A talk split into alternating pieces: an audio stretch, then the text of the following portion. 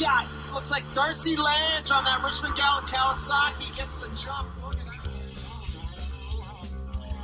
That's where it all started. Big MX Radio is on the air. Fueled by passion, focused on motocross. Fox Racing Canada, Phoenix Handlebars, Guts Racing, 204 Skate Shop, and Throttle Syndicate make it possible to bring you the news, the interviews, and the point of views inside the sport of motocross. The gate's about to drop on Big MX Radio.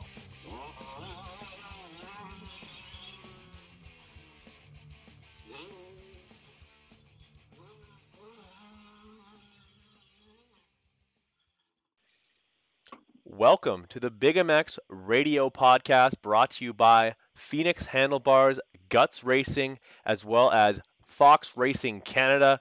JC Seitz and Danica White over at Fox Racing Canada would love for you to go through the catalog. They got a brand new boot coming out uh, next week. Go check that stuff out. Go through the catalog online, then go to your local dealer and get fitted on or off the track. You know you'll be looking good and protected head to toe when it comes to outfitting yourself with Fox Racing Canada apparel. I am your host, Brad Gebhart. With me on the line, a very special guest, someone who I've been looking forward to talking to for a number of weeks now. I really appreciate him coming on the show. He's the big boss with the hot sauce over at World Supercross Championship, Adam Bailey. Adam, how's it going? Awesome, Brad. Thanks for making the time, and I uh, appreciate the pump up in the intro. Hey man, absolutely. We got to get this thing cooking. It we are only 1 month away from gate drop. If you haven't already gotten your tickets to go to Cardiff, you need to absolutely do that, my friend. Like with the calendar turning over to September, I got to feel like even for you guys, it's it's feeling very real, especially because you're actually in the future right now. It's September 2nd where you are. yeah, it's uh, the good news is that the world's not going to end on September second. I can tell you that. That's uh, that's that's one thing I can tell you being being in front of time. But no, you're right. It, it's uh, things are getting really real. I mean, our team has been, I mean, working incredibly incredibly hard. I mean, huge hats off to them. But the reality it was, you know, the reality is, I should say, kicking off this World Supercross Championship season this year was always going to be a huge stretch, and it's not really something that we thought was a, a great idea although we thought it was necessary to uh, build some momentum, you know, showcase, you know, our product and what we can do, how we see Supercross being, test some of our kind of broadcast innovations, build our relationship with the teams, get, you know, I guess get the the systems in place and the motor running on the whole championship is the purpose for doing this year's kind of pilot season. But you know, it means that our team's working ridiculously hard to to you know prepare for Cardiff on October eighth. Um, but anyway, it, it's happening. It's coming together. It's going to be a fantastic event. It's all taking shape. But um, but there's a huge amount of work going on in the background. That's for sure. Absolutely, it is. It's no small undertaking, and you've been in in, this from the absolute inception. Uh, you as well as uh, Ryan Sanderson, working basically uh, around the clock, uh, sometimes even in the future, to to work on this. Um, so what what was that first brainstorming situation like? Obviously, you guys have a lot of experience working with uh, the Australian Supercross Series and uh, AUS-X Open, which has which was f- like an incredible event and uh, and garnered a ton of ex- uh, exposure right in that sort of sweet spot of when uh, the the the world fan is is looking for some content. It's after uh, like it was after Motocross of Nations outdoor nationals here in the U.S. Uh, were wrapped up. Same thing with the Canadian nationals. Of course, everyone uh, is glued to the Canadian nationals nonstop. What was it like to uh, sort of start to uh, grab out a piece of paper and map out what this was going to look like? Well, I think um, you know, first and foremost, it's kind of been a, a project of ours for I would say since 2017. Really, is when wow. we started started. So in 20, 2015, we started the AUS-X Open. Um, Ryan and I, as you mentioned, in Sydney. Um, and that was because Supercross in Australia had kind of been on a, a bit of a decline. The, the, there hadn't been any solid indoor stadium events um, or arena events for quite some time. I think about um, close to 10 years.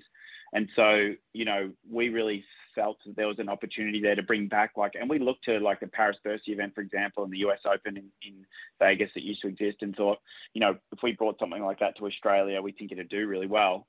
Um, and when we launched it, you know, thankfully it sold out really quickly within kind of 10 days. And, um, and for us, it sort of proved our theory that, you know, there is a, a genuine, you know, passion for Supercross in Australia still. So um, fast forward to, to 2019, and we'd grown that to um, a Marvel Stadium in Melbourne, which is the biggest indoor stadium in Melbourne. You know, we, we had 35,000 people there, which is by far the largest Supercross event Australia has ever seen. Um, and we had uh, another event in New Zealand, which for the second year in a row in Auckland, New Zealand, so which had done well too. So we kind of, you know, we, we proved to ourselves, and we had felt since then that there's a there's a, a fan following and a thirst for Supercross, you know, at an international standard outside the US. And really, the reality, and and, and it had been going to Canada a little bit, um, and obviously there have been the odd there is odd one-off European races, but there was never kind of an international series bringing it together. So we we did that in 2018 and 2019. We called it the FIM Oceania Championship.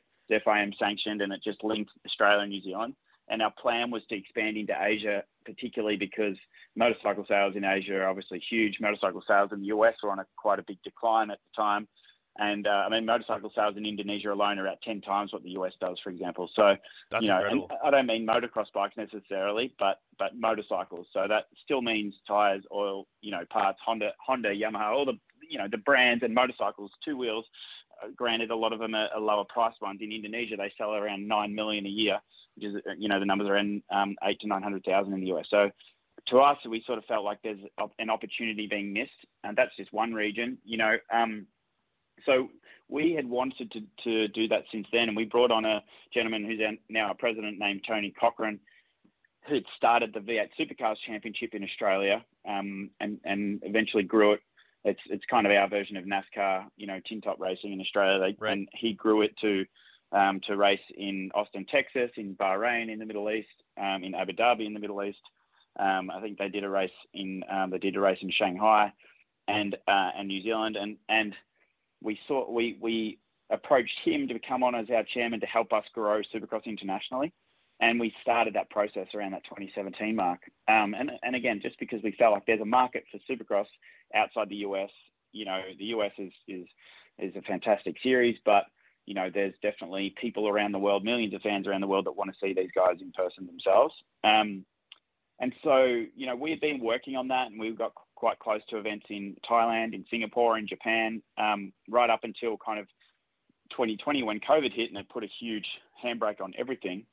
Um, but thankfully, you know, now looking back, that kind of, you know, put Feld under pressure also, and I believe, you know, and, and was a, a bit of a reasoning, well, one of the reasons why they handed back the FIM championship, world championship rights, um, which which kind of left the door open for us. So when when that announcement went out, or when I, I heard that that was coming, I reached out to, to Tony to say, hey, uh, you I think this is this is going to happen. You know, should we, you know, what should we do about this, basically?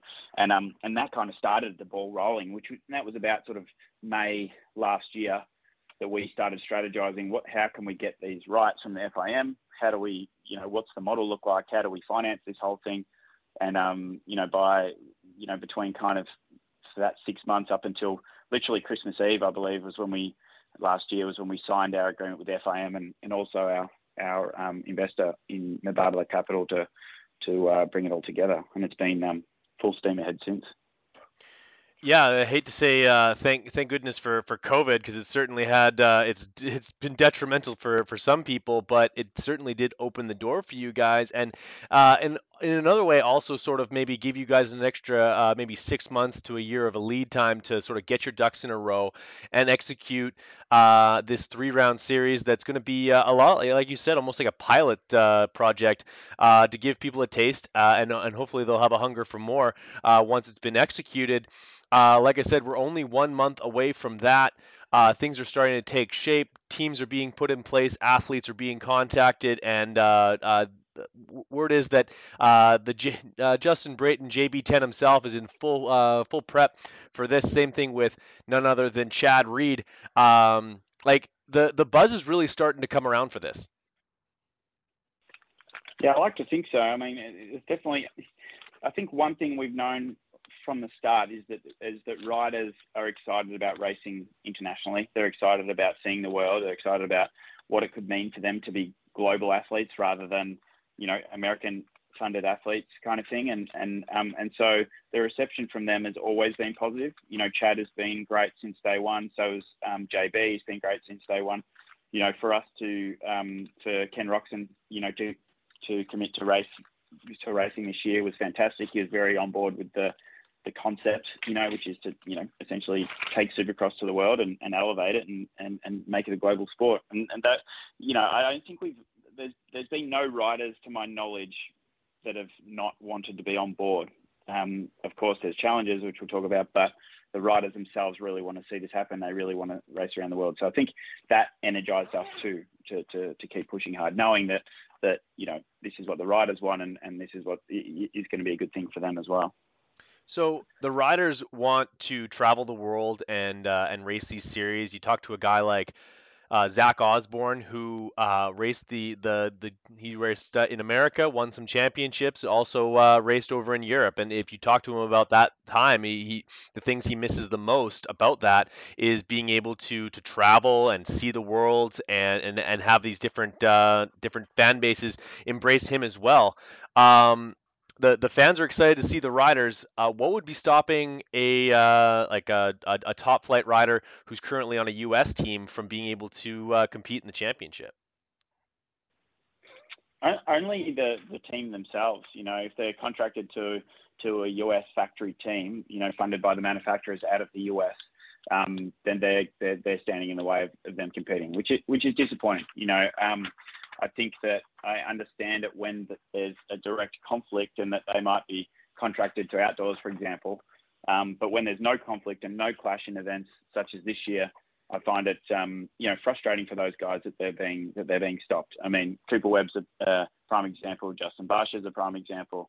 Jason Anderson's a prime example, um, and uh, and um, and there's more. But you know, these are guys that were offered large sums of money to come and race. Uh, Chase Sexton, I should add to that too. These are these are riders that were offered great sums of money to come and race at the end of this year, and that they wanted to and they're excited to, and um, and unfortunately were stopped. And and um, you know it's just disappointing for those riders, and it's disappointing for the fans.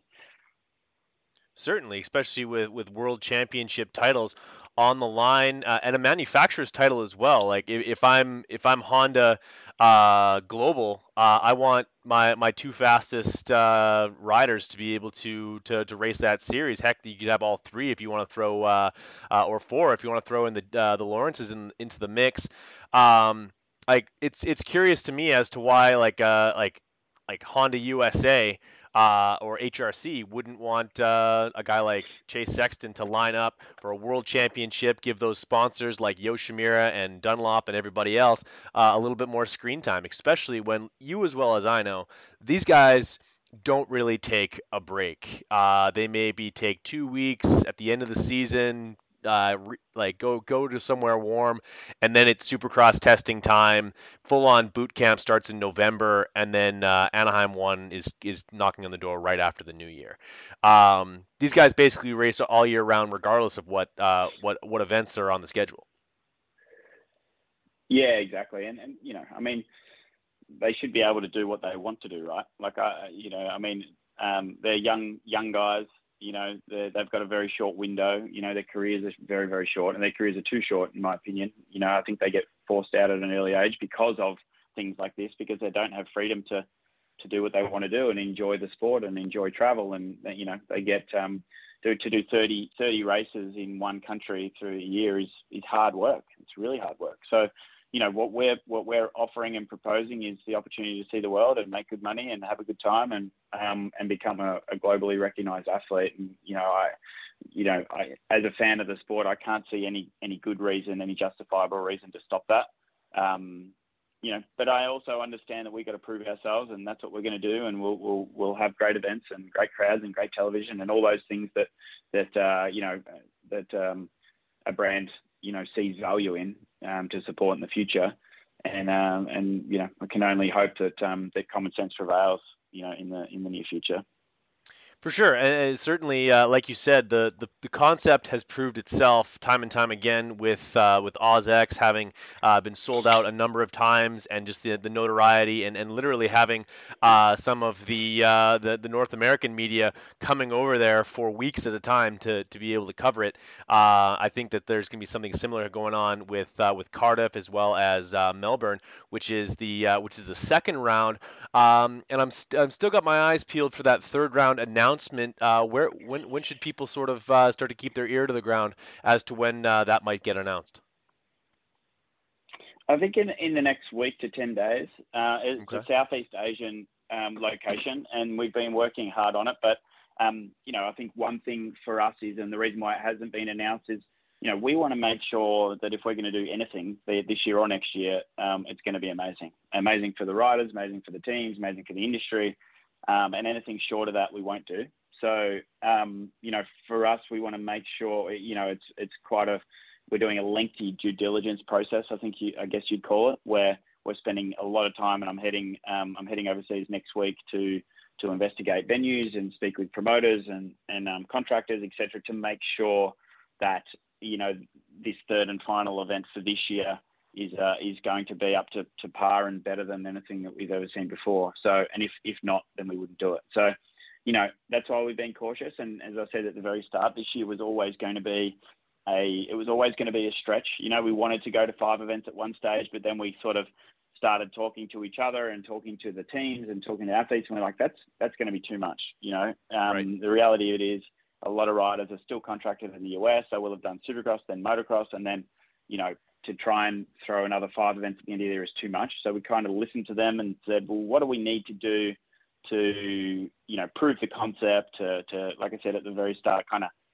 run ourselves in, run the, you know, to use like a motorbike analogy, run the bike in, run ourselves in, get out, get, you know, find where the holes are, find where the issues are, and and ready to come out swinging in 2023. And really, we, we came up with it. There isn't a number of events. It doesn't, you know, if it was one, if it was two, if it was if it was three or four, it's just uh, let's do whatever we're going to do right and make sure it's awesome and um, and you know use it as a springboard for next year. And that that's really what we're focused on as opposed to the number of events. Well, there you go.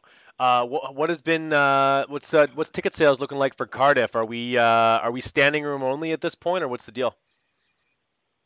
Uh, I mean, it's a huge stadium. It's a seventy thousand person stadium, so it, it, won't sell out. I mean, although although there will be um, the lower bowl is not being used just due to safety. It's got kind of a kind of a flat lower seating bowl, unlike okay. the, a lot of the baseball stadiums in the US that are that are raised above the playing surface, which means um, you know you've got a protective wall there. In this case, it's quite low down, so um, we we won't use that that kind of seating bowl just for just for safety, um, and we'll use it for signage instead. But you know, it's going well. I think in comparison to other events and other things that have been in the region, the UK has been experiencing a pretty tough time. Uh, um, you know, if you watch the, the news over there, um, economically, it's not in a good place, um, and it's bouncing back from COVID. So I, we're really happy with how we're travelling there, and um, and I think we've we kind of, you know, showing um, I guess that there is a great demand for Supercross and showing that, um, you know, as we expected, the UK is a great location for us. And we did do a, a lot of research before kind of deciding on that area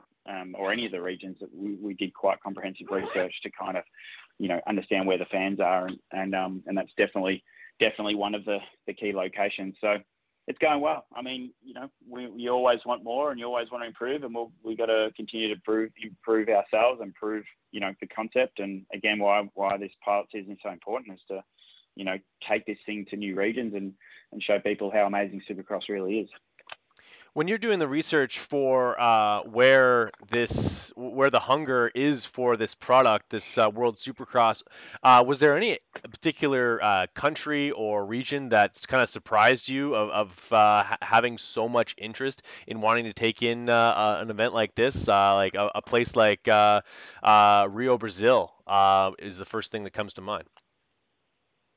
Yeah, I mean, you, you, nailed it. I think Brazil was the biggest surprise for me. Um, like the highest ranking, obviously, with the US, France, um, Australia. Well, before Australia, even Brazil, you know, um, and, and, the UK. So those are those are uh, you know, and Canada is right up there too. So you know, but Canada didn't surprise me, but Brazil certainly did. You know, the fact the fact that you know it ranked so highly was a shock. Um, and uh, and so that probably was the biggest was the biggest surprise for me that, that there's definitely a a um, a huge fan base for Supercross in Brazil that that we want to get to. How encouraging is it for you guys uh, running the series to see guys like Josh Grant, Josh Hill, Chad Reed literally come out of retirement to race this series? Like you said, uh, a lot of these uh, guys, their, their careers are shorter than they need to be. Um, uh, I, I, think there's a lot of reasons. Uh, a, a, guy like Josh Grant more than likely should probably still be racing professionally. Uh, he certainly still has the fitness, still has the the want to, to ride his motorcycle. Uh, that's got to be encouraging to see guys like him uh, come out and uh, and show up for the fans.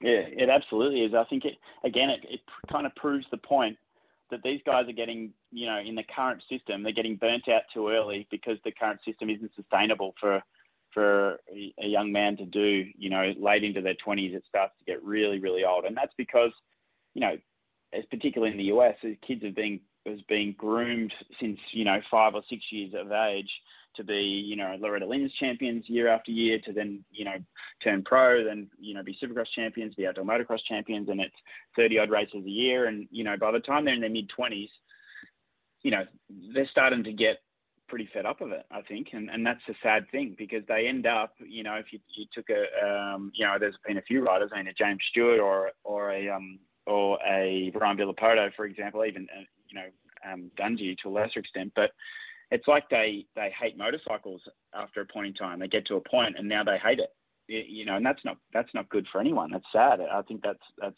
unfair. Like these kids are being, you know, I've spoken to to rider agents who say, you know, in their opinion, it's borderline child abuse. you know, these kids are sort of put into this pressure cooker for so long, and then and it's so tough. And then there's the sport, supercross and motocross, and particularly motocross, is so physically taxing. You know, to, to, to do what they do, particularly in the heat of summer in the US, doing you know 35 minute motos on the tracks that they do at the speed that they do, is just incredibly taxing. And um and you know it gets to a point in time where those those guys are getting tired and then they they kind of fed up. Whereas I think Supercross is you know it's less taxing. It's less taxing physically, but also it's less taxing in the sense that I mean financially the the the, the riders are um, well the sport generates more revenue in Supercross. That's that's just a fact. It's a commercially more attractive property for brands, um, you know, to support riders to be a part of. Right. But then you know, for rider for riders, it's less taxing because you know the style of racing but also it's just a more enjoyable experience. They're racing at night in big stadiums, you know, comfortable in cities and staying in nice hotel rooms and all those things, you know, that make them feel like actual superstars like they are. Supercross gives gives you know gives that in a way that motocross just just can't by nature. So, you know, I think that what we're seeing, you know, we're seeing that because these riders are excited to ride again, and and rather than seeing it as you know a bunch of retirees coming back to racing, I think it's I would like to flip it the other way and go, you've got a bunch of superstar athletes that are motivated to race again that, that shouldn't have stopped as soon as they did, you know. And I think that, you know, it's a real positive thing. And it's a positive for the fans around the world to actually get to see these guys that they never have before. Certainly, like there, there are uh, fans all over the world that have not seen uh, Chad Reed. Lord knows he hasn't raced in Cardiff before. Probably at uh, probably raced in England at some point at uh, GP. But mm. um, like as far as like just sort of springboard off your point is uh, motocross and supercross in in the states or in North America is a bit of a, a, a meat grinder. Like you get these kids who start at the age of four years old.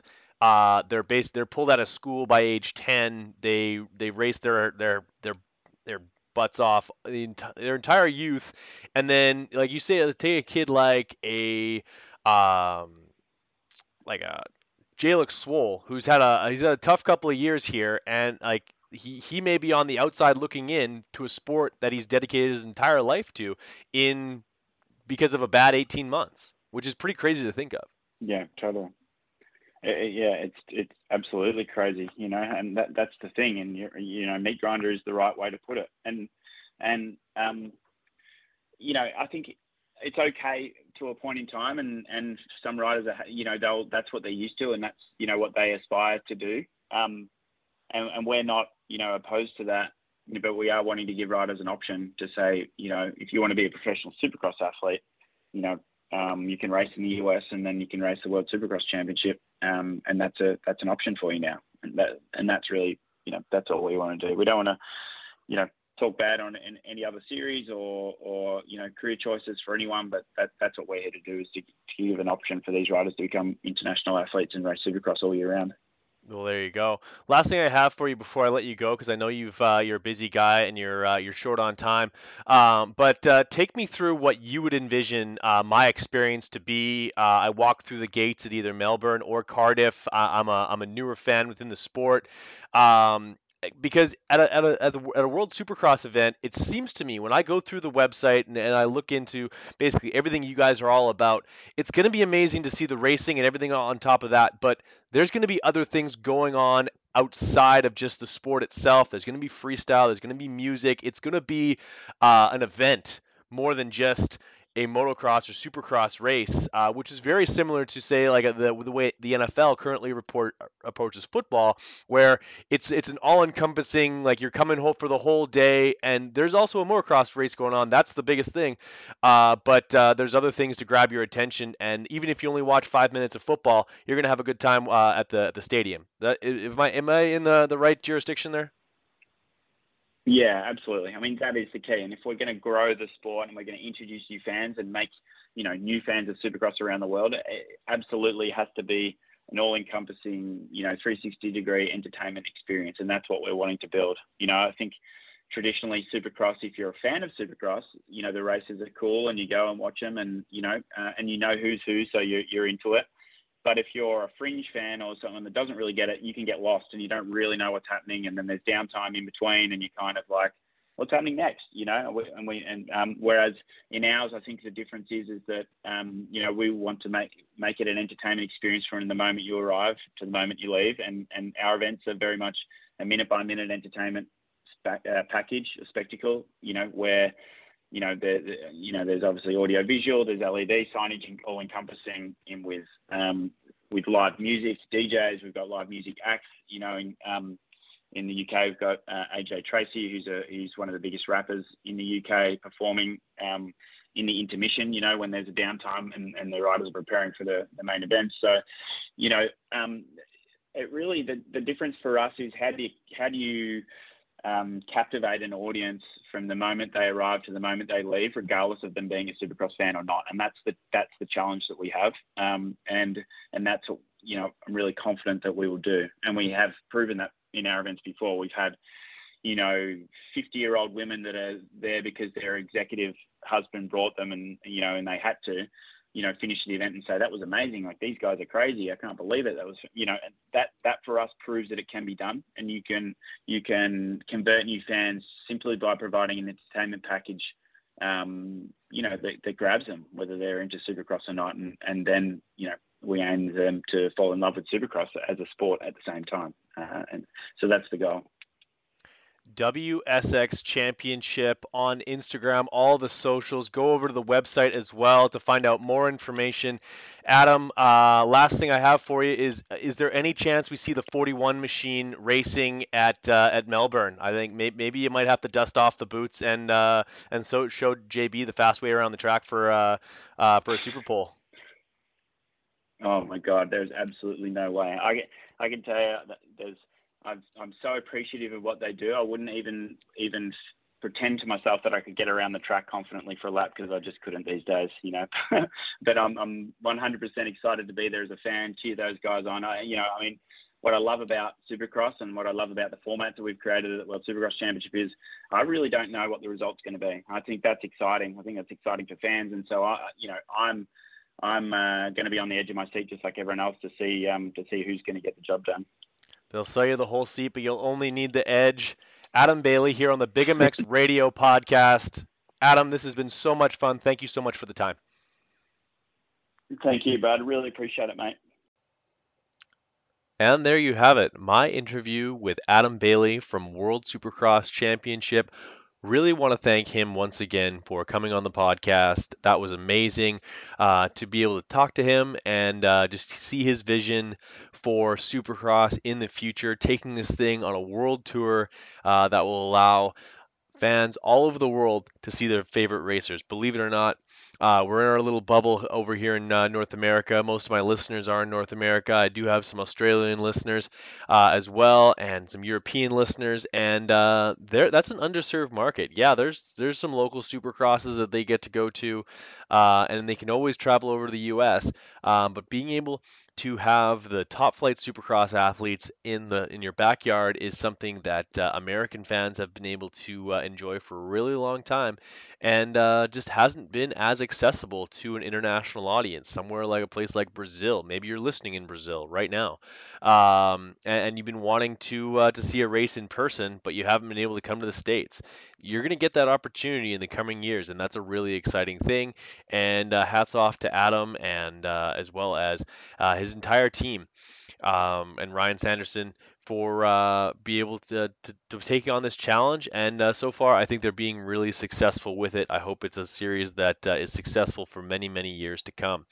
Uh, a few things that I wanted to talk about before I hang up this podcast. This podcast is being released September 2nd, 2022.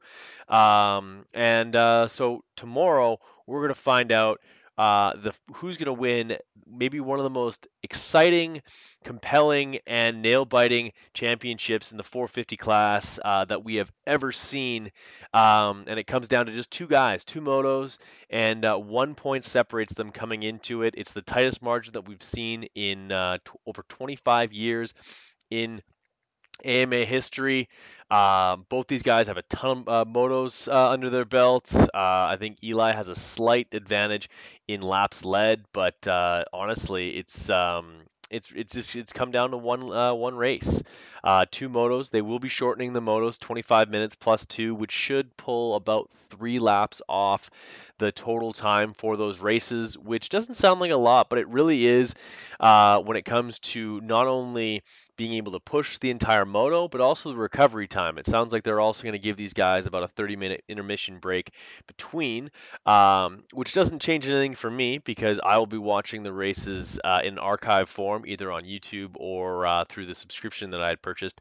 Um, I, I, rarely get to watch the races uh, live um, as I'm often trying to ride my motorcycle on Saturday afternoons. Uh, and I think I've mentioned this on the podcast before. Uh, watching the races live uh, and live streaming really not a really big problem for me or for a lot of people who uh, are enthusiasts of the sport because so many uh, enthusiasts of motocross are participants. And a Saturday afternoon, uh, unless it's raining cats and go- dogs outside, uh, you'd probably rather be on your motorcycle than watching people doing it. It's uh, obviously it's it's lots of fun to watch the, the supercross races and outdoor motocross. It's fantastic to see what those guys are able to make happen. But if you're asking me, I'd rather be getting some throttle therapy myself than watching some guys uh, make it look easy. You can always flip that on either first thing Sunday morning or uh, to close out the night on Saturday when you're licking your wounds from uh, from those long motos in the dust. So before we get to the 450 class, uh, and we already talked about that a little bit, or at least I did. Um, let's talk a little bit about the 250 class uh, coming up tomorrow uh, this weekend. Uh, tomorrow, when you're listening to this, Saturday, the 3rd of September. Uh, more than likely, um, actually very, very quite likely, will be the last time that we see Jett Lawrence racing a 250F, which uh, in in outdoors, and that's really crazy to think of is how quickly that chapter has opened and then closed. It feels like just yesterday, uh, this fresh-faced kid that no one had ever seen uh, raced a couple of nationals at the at the final uh, few rounds of I guess that was the 2019 championship. Um, uh, in fact, pulling off at the end of I think it was I think it was uh, Ironman, uh, a, a, race that he just won. Um, pulling off because he didn't know if he was uh, getting too many points or something along those lines. Uh, miscommunication between him and his mechanic. He pulls off, uh, and, and, that literally feels like just yesterday that we were we were talking about that uh, and his emergence into the sport and and like this young kid that was was doing so well so quickly and um, just as quickly, he's closing the door on uh, a, a, three-year campaign of racing outdoors. Uh, of course, um, his his last champion, like the his first his rookie year, uh, that um, that championship must have gone to Dylan Ferrandis. Ferrandis uh, goes on to win the 2020 t- title, if I'm not mistaken, um, which uh, which opens the door for uh, he, he leaves that following year, opening the door for Jett Lawrence to go uh, to go to battle last year with uh, not only uh, Jeremy Martin but also Justin Cooper, and then this year, honestly. Uh, aside from a couple of nationals and uh, a few motos in, in, the the dog days of the summer where Jett wasn't uh, on his absolute A game, it was uh, the Jett Lawrence show this uh, this season. It's uh, he's been out front styling and honestly making it look pretty easy. He gets into his pace in the first five minutes. Put down, puts down some hard laps, and finds himself in the lead, just ahead of now the the Fox Racing pilot of Jo Shimoda, who has taken a huge step forward. Uh, the Japanese product uh, has really impressed me outdoors this year um, for a kid who uh, I thought would probably be more of a supercross specialist. Uh, he's completely flipped the script on that, having a lackluster uh, supercross season followed by a very, very impressive uh, outdoor season this year, especially the fact that he uh, and it's been mentioned on the on the the broadcast a number of times. He had to try out for this team. He was not just an automatic sign him up uh, coming off of Geico Honda. Uh, let's let's give the kid a ride. He had to go earn it, and he did exactly that. Not only on that day, but he ha- also did this summer, um, winning uh, multiple nationals, uh, winning motos, winning second motos, which is always impressive to me. If you've got the speed, the stamina, and the strength to put in motos late in the day uh, when the tracks get rough, and uh, that's really when you start to see uh, the training coming out. And uh, I think that is a huge um, tip of the cap to Nick Wey, his uh, his trainer and on and off the bike trainer, uh, who's certainly brought out a, something special in Jo. And um, between him and the Lawrences for, as far as I know, the very first time in AMA motocross history in the 125 slash 250F class uh, or motocross lights for I think it was two years back in 2007 2008 um, that there will not be an American in the top three in the point standings. Uh, of course, this championship has been won by a ton of Americans over the years. In fact, uh, is, is, there's actually very few uh, imports that have ended up winning the championship. Um, but to not have a single American on the podium is quite wild. Um, and uh, and and maybe a little bit of a, a sign of the times, like uh, having the Lawrence brothers come over. Uh, Shimoda's been strong, of course. He's uh, about as American as uh, just about anybody. He's he's been over here since he was very young, um, coming over, uh, living in Southern California.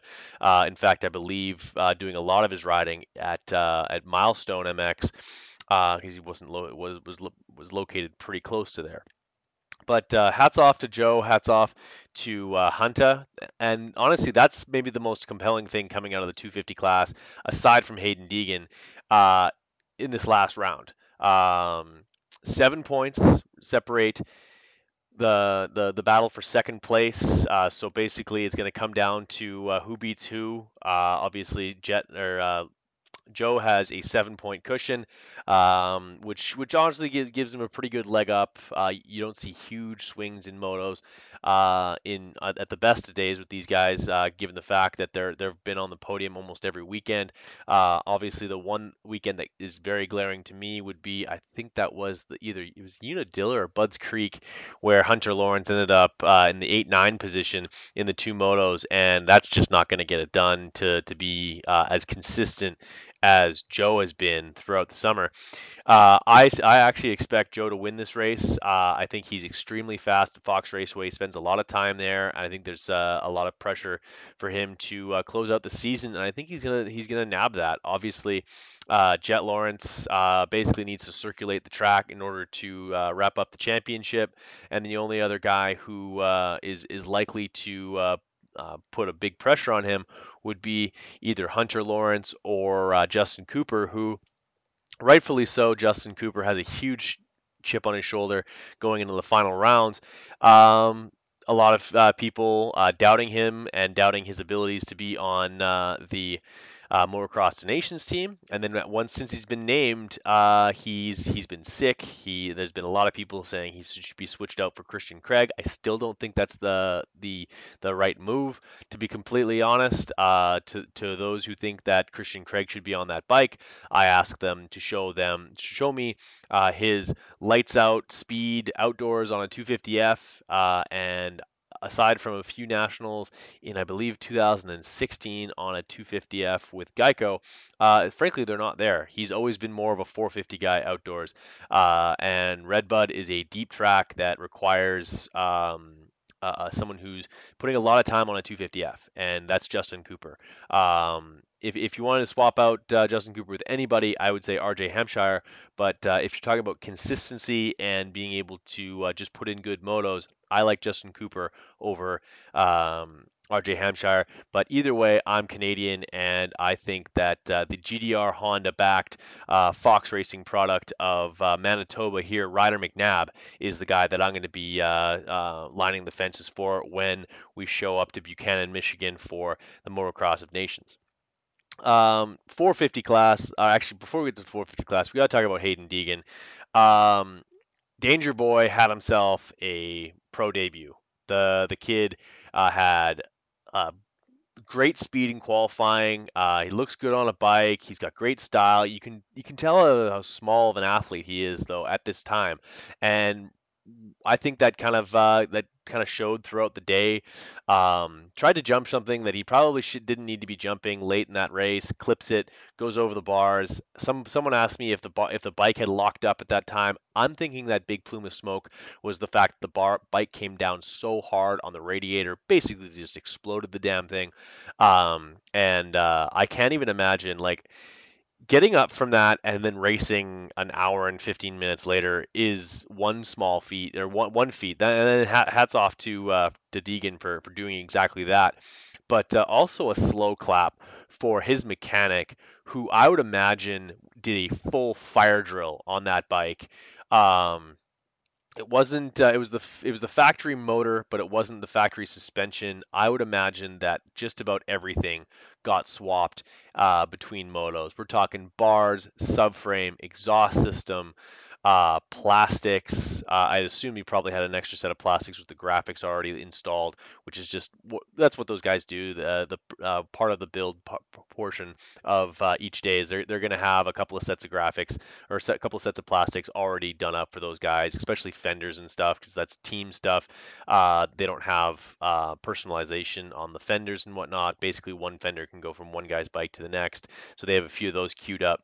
Uh, but either way, like for that bike to be brand new, rolling to the line uh, an hour and 15 minutes later, uh, I don't know about you, but I, it takes me a whole lot longer than that to uh, do all my bike maintenance, and I'm not doing nearly as much stuff to um, my bike to get it ready uh, speaking of getting my bikes ready, I did race this past weekend. Thank you for asking. Uh, I did quite well in the plus 25 B class. Uh, ended up winning both motos, uh, which is the second time I've ever gone 1 1 on the day. Uh, but I, it was really special to me to be able to do so at the first track that I ever raced at. Grunthal Centennial Raceway is a track that I raced at as a kid, uh, still race uh, at as a older kid, and um, yeah, it might have been the plus 25 B class, but uh, I been off the been off uh, racing for quite some time. Finally getting back to it, and it felt good to uh, grab a W on that. And I'm looking at the trophy sitting on my uh, my shelf right now. Uh, 450 class. Uh, this is important. This is about as big as it's ever gotten for outdoor motocross, and good for the series. Honestly, for all uh, like for all the people who uh, like motocross is is gone the way of the dodo bird. Uh, it, it's not as uh, like it, it's not as prestigious as it once was. No, it's just as prestigious as it's always been. It's the gnarliest championship uh, in motocross. Period. I think that uh, the depth of field um, is is maybe uh, what really makes the championship as as as hard as it is. You have so many top flight athletes in this class, and uh, and and like all years, um, it usually comes down to two guys, uh, but usually two guys battling for the last couple of rounds, and uh, and someone trying to make it uh, keep it interesting. But these two guys, Chase Sexton and Eli Tomac, have put on an absolute show all year long. They've they've won motos, they've won overalls, they've swapped leads, they've uh, they've crashed together completely by themselves uh, with no like with both their engines stopped at Washougal. Um, they've hunted each other down. Uh, they've uh, they've outfoxed each other in basically every racing scenario you can think of. Coming to, into the last round at a, at a track they've both won at in the last calendar year. Um, it's uh, it, it's mono a mono. It's one point separates the two of them, and I think that's uh, the the biggest thing that exists between those guys is that single point.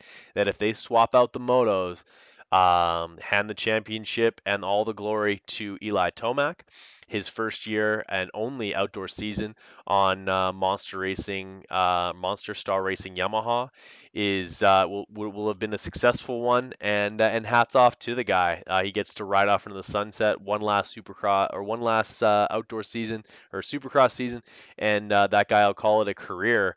aside from probably racing some World Supercross events just to pat his wallet as well.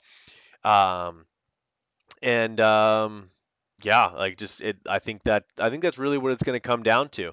Um, both guys have the ability and the talent and the uh, uh, the strength to be able to win both motos. Um, and if Chase is able to do that, hats off to the guy. He's he's he's earned that championship to the nth degree. He goes down late, last lap uh, at uh, Thunder Valley, gives up a three-point dif- difference to uh, for that particular moto. If he had had those three points, he's leading this series. If um, if he had not uh, jumped on a yellow flag at that race, uh, he would have he would then again have another another point. He'd have a three point lead going into the series, and of course you can't really say that it's ifs and buts, this, that, and anything. But regardless, those four points are absolutely huge uh, when it comes to this championship, and that's really what it might come down to. Uh, Eli has the ability to win both these motos. So does Chase. Um, do they swap uh, moto? Like, I don't think anybody gets in their way. I don't think anyone wants anything to do with either one of these guys. The only thing that can let the air out of this balloon is if one of them happens to have uh, an absolutely dreadful start. I mean, being on the ground on the first lap. Um, that is gonna to, to really uh, uh, let the air out of this thing. But uh, I hope it comes down to the last lap. I hope that uh, Eli wins the first moto, um, or maybe Chase wins the first moto, uh, gets gets up by two points, and uh, and it's all on Tomac to go out there and uh, and win the moto, get those three points back, and uh, and ride off into the sunset. I hope it comes down to the last lap, and uh, I hope that you guys enjoy it. And I hope you guys uh, use that to inspire you to want to ride your motorcycle and uh, go get some throttle therapy, like I will be this weekend, both Saturday and Sunday. Going to Vet Fest down in Zoda uh, Raceway. I don't know if it has a name for it. I think it's just Zoda. But either way, um, looking forward to that. Riding on Saturday, gonna uh, uh, probably need a new air filter after that because that place is basically sand. Uh, and then um, and then going out to the hardpack uh, Dreamland that is uh, Aaron Weeb's track on Sunday. I'll be out there riding. Hope you are too. I hope you enjoyed this podcast. Uh, and if you're listening, um, honestly, like if you're listening right now, I would appreciate if you were to direct message me uh, on Instagram at Big MX Radio, uh, and let me know where you're listening from. Uh, that would be uh, a, a, really interesting for me to find out, uh, and looking forward to uh, getting some messages from uh, some some of my listeners. Would be really interesting to find that out. Uh, so for JC Sights and Danica White over at Fox Racing Canada, shout out to those guys. They've got some really exciting things coming down the pipe. The 2023 stuff looks amazing, and you're going to look amazing in it. Uh, they've got amazing stuff for uh, on or off the track. I absolutely love all of my Fox stuff. Um, whether it's the hoodies, the flannels, the motocross gear, the boots, the helmet. I uh, recently got a V2 helmet and I absolutely love it. Uh, looking forward to uh, uh, uh getting a a V3 when I can uh, get my uh, can save up some money for that as well. Um, but either way, um, you're gonna love the way you look. You're gonna love the way you feel. Uh, when you're protected by Fox Racing Canada products. So have yourselves a, good, a great one, guys. And as always, thanks for listening.